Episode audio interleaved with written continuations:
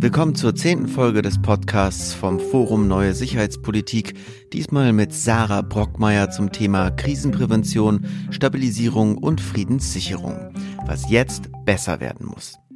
Mehr zum Forum Neue Sicherheitspolitik der Heinrich Böll Stiftung findet ihr in den Show Notes. Ich bin Łukasz Tomaszewski. Die Bilanz deutscher Krisenprävention und Stabilisierungsoperationen fällt gerade ziemlich ernüchternd aus. Die blitzartige Machtübernahme der Taliban und der chaotische Abzug des internationalen Militärbündnisses aus Afghanistan hat die Welt in Atem gehalten. Auch der Anschlag auf die Bundeswehr in Mali hat Aufsehen erregt. Doch es geht um mehr als nur um Schlagzeilen. Fachkreise bemängeln schon lange eine schlechte Kommunikationsstruktur zwischen den verantwortlichen Ressorts und attestieren insgesamt das Fehlen einer außenpolitischen Strategie in Deutschland. Insider wie Sarah Brockmeier schlagen darum einen nationalen Sicherheitsrat vor und fordern eine regelmäßige Absprache der verantwortlichen Ministerien. Ihr lernt Sarah und ihre Argumente in den nächsten 20 Minuten kennen. Noch ein paar Facts zu ihr. Sarah Brockmeier ist wissenschaftliche Mitarbeiterin und Doktorandin am Leibniz-Institut Hessische Stiftung Friedens- und Konfliktforschung HSFK und Non-Resident Fellow am Global Public Policy Institute GPPI, einem unabhängigen, gemeinnützigen Think Tank in Berlin. Ihre Schwerpunktthemen sind deutsche Außenpolitik, Krisenprävention, Stabilisierung und Friedensförderung sowie die Frage, wie mehr Bürger und Bürgerinnen in Debatten zu Außen- und Sicherheitspolitik einbezogen werden können. Von 2016 bis 2020 leitete sie den Peace Lab Blog und moderierte in diesem Rahmen auch den Podcast Peace by Peace.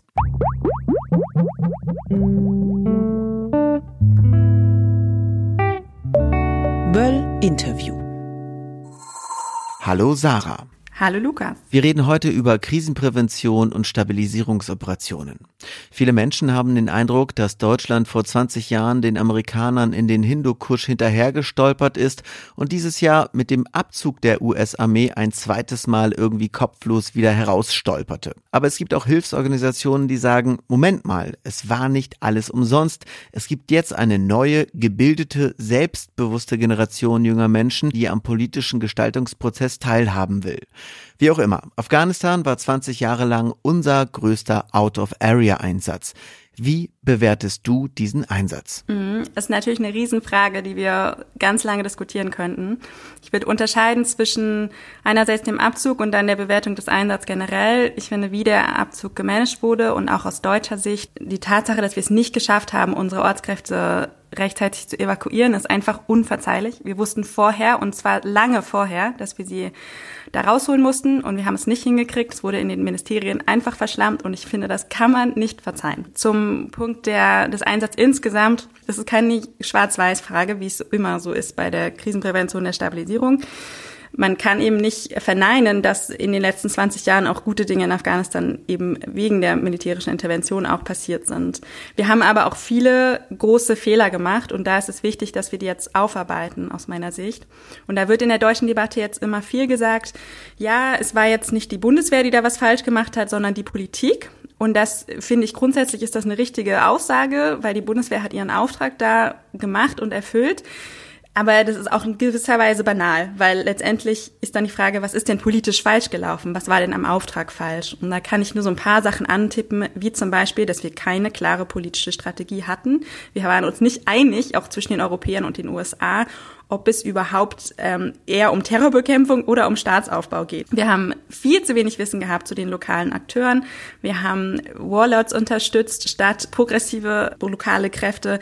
Wir haben wahnsinnige Geldsummen da reingeschüttet in das Land und damit Korruption äh, anwachsen lassen, statt diese zu bekämpfen. Und wir haben militärische Kräfte für zivile Aufgaben eingesetzt, äh, vor die sie nicht gemacht sind. Und wir haben zu wenig äh, oder zu spät auch angefangen, wirklich mit den Taliban zu verhandeln. Das sind ein paar Punkte, die schiefgelaufen sind, politisch. Aber das müsste jetzt auch, glaube ich, wirklich nochmal ganz in Ruhe auch in Deutschland aufgearbeitet werden. Apropos aufarbeiten. Viele PolitikerInnen, die sprechen ja gerade davon, dass wir den Afghanistan-Einsatz jetzt erstmal evaluieren müssten. Was hat eigentlich funktioniert, was nicht? Du bist ja gerade schon mal so ein bisschen reingegangen in das Thema aus der Sicht von dir als Konfliktforscherin. Wie sollte solch eine Evaluation denn aussehen? Wer sollte daran beteiligt sein? Die Bundeswehr, NGOs, die Ministerien, unabhängige Analystinnen wie du, wer soll sich da an einen Tisch setzen und zusammenkommen? Ja, alle aus meiner Sicht. Aber durchgeführt werden sollte sie von unabhängigen Expertinnen. Aber natürlich müssten alle relevanten Ministerien involviert sein und äh, die Bundeswehr sowieso und, und auch eben sehr viele von den zivilgesellschaftlichen Organisationen, die da 20 Jahre lang gearbeitet haben. Ähm, es ist auch keine neue Forderung übrigens, sondern die gibt es schon ungefähr so lange, wie es den Afghanistan-Einsatz gibt, dass man wirkungsorientierter eben evaluieren müsste, was das überhaupt bringt vor Ort. Und ja, also finde ich auch eine wahnsinnig wichtige Forderung für die nächste Regierung. Mhm. Nach dem Abzug aus Afghanistan ist jetzt Mali der größte Auslandseinsatz der Bundeswehr. Es gab dort vor kurzem auch einen Anschlag auf die Bundeswehr mit zwölf Verletzten und auch hier mehren sich wieder die kritischen Stimmen. Was läuft hier schief bei diesem Einsatz und wie könnten deiner Meinung nach Fehler korrigiert werden? Also das Hauptproblem in Mali ist aus meiner Sicht wieder wie in Afghanistan, dass es keine plausible politische Strategie gemeinsam mit unseren europäischen Partnern gibt, vor allem mit Frankreich, wie man auf die malische Regierung eben so einwirken möchte, dass sie die Reformen durchführt, die gebraucht werden, damit zum Beispiel das Friedensabkommen dort umgesetzt wird. Und da muss ich vielleicht mal ein bisschen ausholen, weil es ist nicht so, das finde ich jetzt auch wichtig in der Diskussion nach Afghanistan, dass die deutsche Politik sich gar nicht mit den Lehren oder mit äh, dem Umgang mit fragilen Staaten beschäftigt hat in den letzten Jahren. Da gab es zum Beispiel eine ganze neue Abteilung im Auswärtigen Amt, die Abteilung S zu Krisenprävention und Stabilisierung, die gegründet wurde. Und da gab es neue Strategiedokumente wie die Leitlinien Krisen verhindern, Konflikte bewältigen, Frieden fördern und Nachfolgestrategiedokumente zu einzelnen Instrumenten wie Sicherheitssektorreform, wie Rechtsstaatszusammenarbeit. Seit 2017. Es war auch eben Teil meines Jobs, äh, diese Debatten zu diesen Strategiedokumenten auf dem Peace Lab Blog zu begleiten, Expertinnen da mit einzubeziehen in diesen Debatten. Und ich selber bin keine Expertin für ein einzelnes Instrument, wie jetzt Mediation oder Rechtsstaatszusammenarbeit, habe aber eben immer wieder diese Debatten verfolgt. Und ein gemeinsamer Punkt von allen diesen Debatten ist, dass es nicht reicht, wenn wir technische Hilfe irgendwo leisten, wenn wir einfach unsere Instrumente einsetzen, ohne politische Strategie, wie wir vor Ort auf Reformen einwirken wollen, wie wir vor Ort lokale Akteure unterstützen wollen bei Reformen. Also das ist total viel schwieriger, sich darüber zu unterhalten, über diese politischen Strategien, als über einzelne also Gelder zu investieren zum Beispiel. Aber um ein Beispiel zu nennen, wir können in der Sicherheitssektorreform vor Ort in Uniform für eine Polizei investieren oder wir können zum Beispiel Trainings durchführen, um eine Polizei bei Straßenpatrouillen zu helfen. Dann kann die das besser. Aber wenn die Politik vor Ort und das politische System und das Personalwesen der Polizei so aufgesetzt ist, dass die nicht bezahlt werden oder zu wenig bezahlt werden, dann gehen die Polizisten nicht zur Arbeit oder sie müssen sich bestechen lassen, damit sie überhaupt ihre Familie ernähren können. Und dann ist niemand dadurch sicherer geworden, dass die jetzt unsere Uniformen tragen oder dass wir sie in irgendeiner Form ausgebildet haben. Das heißt, man muss die dahinterliegenden politischen Probleme angehen. Und das ist eben so schwierig. Und das ist deswegen auch nochmal, um auf Mali zurückzukommen, da reden jetzt eben viele auch nach Afghanistan und sagen wir, das mit der Ertüchtigung der Ausbildung von den Streitkräften in Afghanistan ist ja offensichtlich gescheitert und das sieht ja so aus, als wäre das in Mali wieder so und jetzt müssen wir uns doch mal über Ertüchtigung unterhalten. Da würde ich halt gerne einmal dazu sagen, das irritiert mich so ein bisschen, weil da reden wir auch seit Jahren drüber und da ist wieder eben die Kernlektion. Es geht darum, dass wir eine Strategie dafür haben, wie wir Reformen vor Ort eben auch gerade zu den Streitkräften durchsetzen wollen. Und die Frage, auf die wir uns konzentrieren müssen, ist deswegen, wie kommen wir denn überhaupt zu den politischen Strategien? Und da sind wir dann eben bei so Fragen wie Ausstattung im Auswärtigen Amt, haben wir genügend Diplomaten, brauchen wir einen nationalen Sicherheitsrat, brauchen wir mehr Koordinierung? Ja, du hast ja in deinen Analysen zum deutschen Krisenmanagement oft die mangelnde Koordination der Ressorts genannt, eben gerade auch schon mal angeschnitten. Viele AnalystInnen, die versprechen sich auch ein besseres Krisenmanagement, wenn die Bundesregierung einen nationalen Sicherheitsrat ins rufen würde. Kannst du uns mal kurz erklären, was ein nationaler Sicherheitsrat denn wäre? Wer sitzt da so alles drin und würde der deiner Meinung nach wirklich unsere zivilen und auch militärischen Auslandseinsätze effizienter machen? Ja, wenn du mich fragen würdest nach dem einen Punkt, den ich verbessern wollen würde im deutschen Krisenengagement, dann wäre es tatsächlich dieser. Weil im Moment machen wir keine Regierungspolitik aus einem Guss in der Stabilisierung, in der Krisenprävention und da konterkarieren sich alleine schon die Außen- und Entwicklungspolitik oft, aber eben auch die Entwicklungs- und Agrarpolitik zum Beispiel. Oder der Außenminister wird mal eben von der Verteidigungsministerin per SMS informiert, dass sie eine Schutzzone in Syrien vorschlägt. Diese Erkenntnis, dass es da bessere Koordinierungsstrukturen braucht, ist auch nicht neu. Er sind auch in den Leitlinien, die ich schon erwähnt habe, angesprochen, aber bisher wurde eben noch keine wirklich funktionierende Lösung gefunden. Dann gibt es diese Debatte zu einem nationalen Sicherheitsrat die nicht sehr hilfreich ist, weil der Name an sich nicht sehr hilfreich ist. Ähm, bei Nationalen Sicherheitsrat denken alle immer sofort an die USA und an einen riesen Apparat, an einen riesen bürokratischen Apparat und an ein Präsidialsystem. Und so einen solchen Nationalen Sicherheitsrat fordert aus meiner Sicht auch niemand. Was es braucht, sind aus meiner Sicht zwei Dinge. Erstens ein regelmäßiges Treffen von relevanten Ministern und Ministerinnen auf Kabinettsebene zur Außen- und Sicherheitspolitik, Verteidigung und Entwicklung natürlich, aber auch das Umweltministerium zum Beispiel, das Agrarministerium und jeweils anlassbezogen andere relevante Akteure Innenministerium natürlich zum Beispiel auch, Wirtschaftsministerium auch extrem relevant. Dieses Treffen auf Kabinettsebene sollte sich nicht nur mit der, äh, mit akuten Krisen beschäftigen, sondern eben auch oft mit der Vorausschau und der Strategiebildung. Zweitens, was es braucht, ist mehr Personal im Kanzleramt für die Koordinierung der Ressorts, weil im Moment ist dafür im Prinzip für die Koordinierung der Sicherheitspolitik das Auswärtige Amt zuständig. Das kann sich aber nicht durchsetzen, weil das eins von vielen Ministerien ist, im Gegensatz zum Kanzleramt, was in letzter Instanz schon mehr Durchschlagskraft hat durch die Rolle äh, des Kanzlers oder der Kanzlerin. Diese zwei Dinge sind auch durchaus mit dem äh, Ressortprinzip in Deutschland vereinbar und auch mit Koalitionsregierungen. Es braucht auch Anreize innerhalb der Ministerien auf Arbeitsebene, sich stärker zu koordinieren und Arbeitskonflikte, auf die wirklich Tausende von Arbeitsstunden von hochbezahlten Beamtinnen verschwendet werden, stärker, öfter auszustreiten zwischen den, auch auf der höchsten politischen Ebene und schneller sich zu streiten. Da ist das Ortskräftebeispiel von Afghanistan ein Beispiel dafür, wie es Ministerien schaffen, einen Konflikt einfach zu verschleppen. Und dann passiert eben so eine Katastrophe. Und ich glaube, da kann es sehr helfen, wenn eben aus dem Kanzleramt mehr koordiniert wird und wenn auf der höchsten politischen Ebene sich öfter getroffen wird, weil dann die Anreize bestehen, solche Konflikte früher äh, zu besprechen. Und ich fände es extrem wichtig für die jetzige neue, die Bundesregierung, die sich jetzt formt, das in den Koalitionsverhandlungen mit zu besprechen. Und die müssen jetzt mitverhandelt werden, diese Machtverschiebungen. Die kann man nicht erst in der Legislaturperiode klären. Kommen wir mal zum Thema Krisenprävention. Also die Frage, wie können wir früher handeln? Wie Anreize und Strukturen ändern, dass nicht erst dann Projektgelder ausgegeben, Instrumente der Krisenprävention eingesetzt werden, wenn die Krisen schon ausgebrochen sind. Es gibt eine neue, noch unveröffentlichte Studie deiner GPPI-Kolleginnen, die zeigt, dass Deutschland mehr Geld für den Bereich ausgibt als alle anderen Geber, aber dass das meiste Geld eben erst dann fließt, wenn die Krisen eben schon begonnen haben. Genau, das fand ich super spannend. Wenn der Podcast hier rauskommt, vielleicht gibt's diese Studie auch schon auf der GPPI-Website, also empfehle ich allen Zuhörerinnen, sich mal anzuschauen.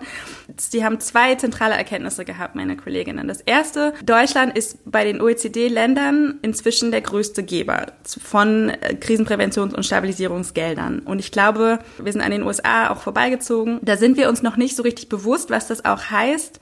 Nicht nur, wie viel Geld wir in diesem Bereich inzwischen ausgeben, sondern auch, was wir für eine Verantwortung dafür haben, eben auch dieses Geld gut auszugeben und auch eine gewisse Vorbildrolle international zu spielen.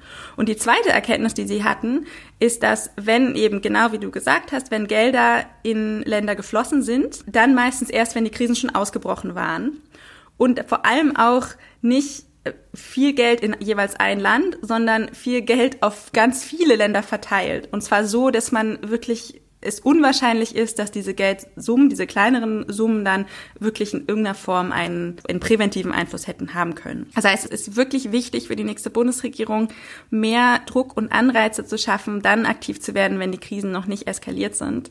Das könnte man zum Beispiel dazu tun, dass man Gelder abschirmt und es bestimmte Haushaltstöpfe gibt, wo nur Geld ausgegeben kann, wo Krisen noch nicht eskaliert sind. Es braucht aber vor allem auch Druck auf die Bundesregierung vom Parlament, vom Bundestag und aus der Zivilgesellschaft plausible präventive Strategien vorzulegen. Und auch da sind, kommen wir wieder zurück zu dem Punkt, dass es dafür eine bessere Abstimmung zwischen den Ressorts geben muss. Im Wahlkampf haben trotz Afghanistan Themen der Außen- und Sicherheitspolitik leider eine sehr untergeordnete Rolle gespielt. In den Fernsehtriellen, die ich so gesehen habe, kam das Thema wirklich kaum vor. Wie könnte es die nächste Bundesregierung eigentlich schaffen, das Thema stärker in einen gesamtgesellschaftlichen Diskurs zu hieven, damit deine Themen nicht nur unter Fachexpertinnen diskutiert werden? Also wichtig wäre zum Beispiel, dass der Bundestag Außen- und Sicherheitspolitik nicht immer nur im Rahmen von Auslandseinsätzen diskutiert. Eine Idee, die ich gut finde, ist, dass die nächste Bundesregierung eine nationale Friedens- und Sicherheitsstrategie vorlegen muss, was sie sich eigentlich an an Werten und Interessen hat in der Außen- und Sicherheitspolitik und wie wir da hinkommen wollen und diese dann in der Generaldebatte des Bundestags debattiert wird und dann jedes Jahr quasi ein Update gegeben werden muss, wo steht die deutsche Außen- und Sicherheitspolitik. Damit könnte man mal ein bisschen mehr Öffentlichkeit schaffen. Aber es gibt auch andere ganz konkrete Ideen zu diesem kleineren Bereich der Krisenprävention und des Krisenengagements. Erstens müsste die Bundesregierung stärker selber diese Themen kommunizieren, zum Beispiel dafür auch im Auswärtigen Amt genügend Kommunikationspersonal und Strukturen wiederum schaffen. Dann äh, kann das Bundespresseamt stärker zu diesen Themen auch gerade zum vernetzten Ansatz kommunizieren.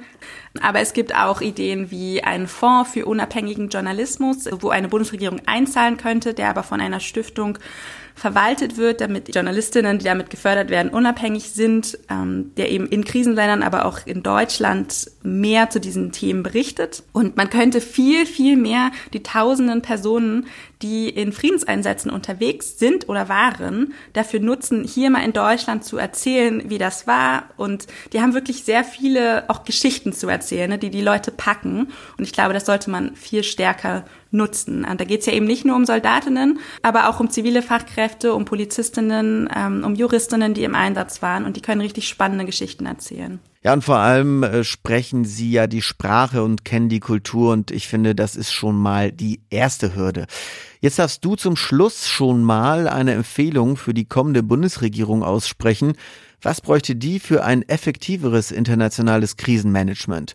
Welche Fähigkeiten müssten wir dazu aufbauen?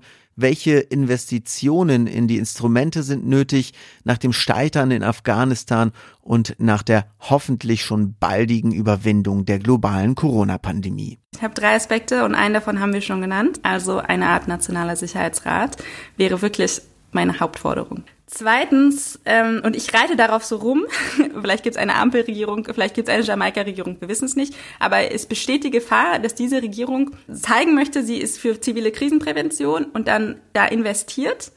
Aber wir können noch so viel Geld ausgeben, wenn wir es nicht hinkriegen, politische Strategien zu formulieren und unsere Instrumente besser einzubetten, dann können wir uns die Investitionen auch sparen. Das ist der eine Punkt. Der andere Punkt ist, für die politischen Strategien, den haben wir noch nicht besprochen, ist es extrem wichtig, auch das Auswärtige Amt zu reformieren und auch dort, gerade in Krisenländern, gerade in fragilen Staaten und in den entsprechenden Länderreferaten mehr Personal einzustellen. Die sind eklatant unterbesetzt und dann kann, kann es auch nicht klappen mit den politischen Strategien, wenn es nicht Leute gibt, die Zeit dafür haben, diese zu entwickeln und immer wieder anzupassen. Aber ein, ein dritter Punkt, weil ich jetzt die Investitionen so ein bisschen heruntergespielt habe, was auch extrem wichtig ist, das ist eine Forderung im grünen Wahlprogramm, die ich sehr unterstütze, ist ein Aufbauplan für zivile Planziele.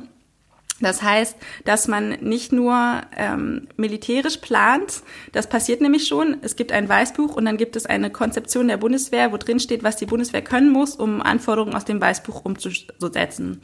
Das gibt's nicht im zivilen Bereich. Das heißt, wir sind uns eigentlich gar nicht sicher, was wir in fünf oder in zehn Jahren haben wollen an Ausstattung im zivilen Bereich. Also, wie viele Mediatorinnen brauchen wir eigentlich? Wie viele Polizistinnen wollen wir in Auslandseinsätze schicken? Wie viele Juristinnen? Was müssen die können? Welche Beiträge Beiträge möchten wir für UN-Einsätze oder EU-Einsätze oder die zivilen Einsätze der EU leisten? Wie viele Diplomatinnen brauchen wir in Krisenländern? Und das, ähm, da sind die letzten Bundesregierungen immer extrem vage geblieben. Und das führt dazu, dass wir eben nicht planen und dass wir nicht in diese Sachen strategisch langfristig investieren. Und zum Beispiel die Mediatorinnen, wenn man da auf höherer Ebene wirklich gute Leute haben will, dann dauert es auch wirklich lange, in diese Leute zu investieren, diese auszubilden. Und deswegen müssen wir jetzt anfangen zu planen. Und das wäre ein Riesenfortschritt, wenn die nächste Bundesregierung sich darum mal kümmern würde, wirklich strategisch auf einer Zeitachse zu planen, was wir für zivile Kapazitäten brauchen. Ja, aber dadurch müssten eben auch die Berufe attraktiv gemacht werden und auch der Wert dieser Berufe wirklich publik gemacht werden, was eigentlich so ein ziviler Aufbauhelfer oder eben auch eine Lehrerin, eine Diplomatin, eine Soldatin im Ausland so alles leistet und wie wichtig sie eigentlich sind. So, jetzt aber abschließend nochmal in einem Satz. Was heißt für dich ganz allgemein grüne Außen- und Sicherheitspolitik? Ja, ich finde, grüne Außen- und Sicherheitspolitik sollte eine Politik sein, die sich für Demokratie einsetzt, für Menschenrechte, für Freiheit und die eben gezielt in Mittel investiert, die es braucht, um eine solche Politik umzusetzen, aber eben auch in Strukturen und das Personal, um wirklich politischer und strategischer zu handeln. Sarah Brockmeier war bis vor kurzem Research Fellow am Global Public Policy Institute, kurz GPPI, und wechselt jetzt gerade an das Leibniz-Institut Hessische Stiftung Friedens- und Konfliktforschung. Vielen Dank für dieses Interview für den Podcast des Forums Neue Sicherheitspolitik. Vielen Dank für die Einladung.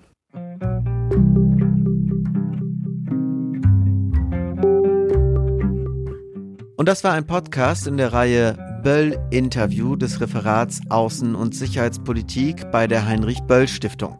Die Redaktion hatten Giorgio Franceschini und Milena Grünewald.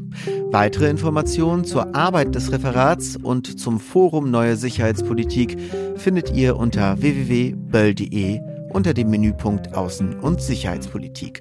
Und ich möchte euch an dieser Stelle noch auf böll.de die Analyse Afghanistan und die Krise der globalen Flüchtlingspolitik empfehlen.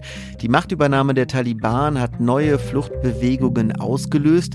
Welche Muster früherer Krisen und flüchtlingspolitischer Antworten wiederholen sich jetzt und was ist anders?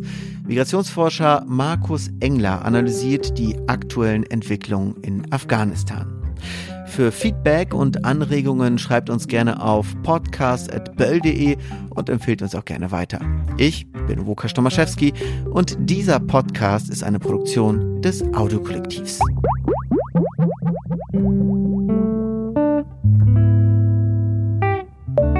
Böll Interview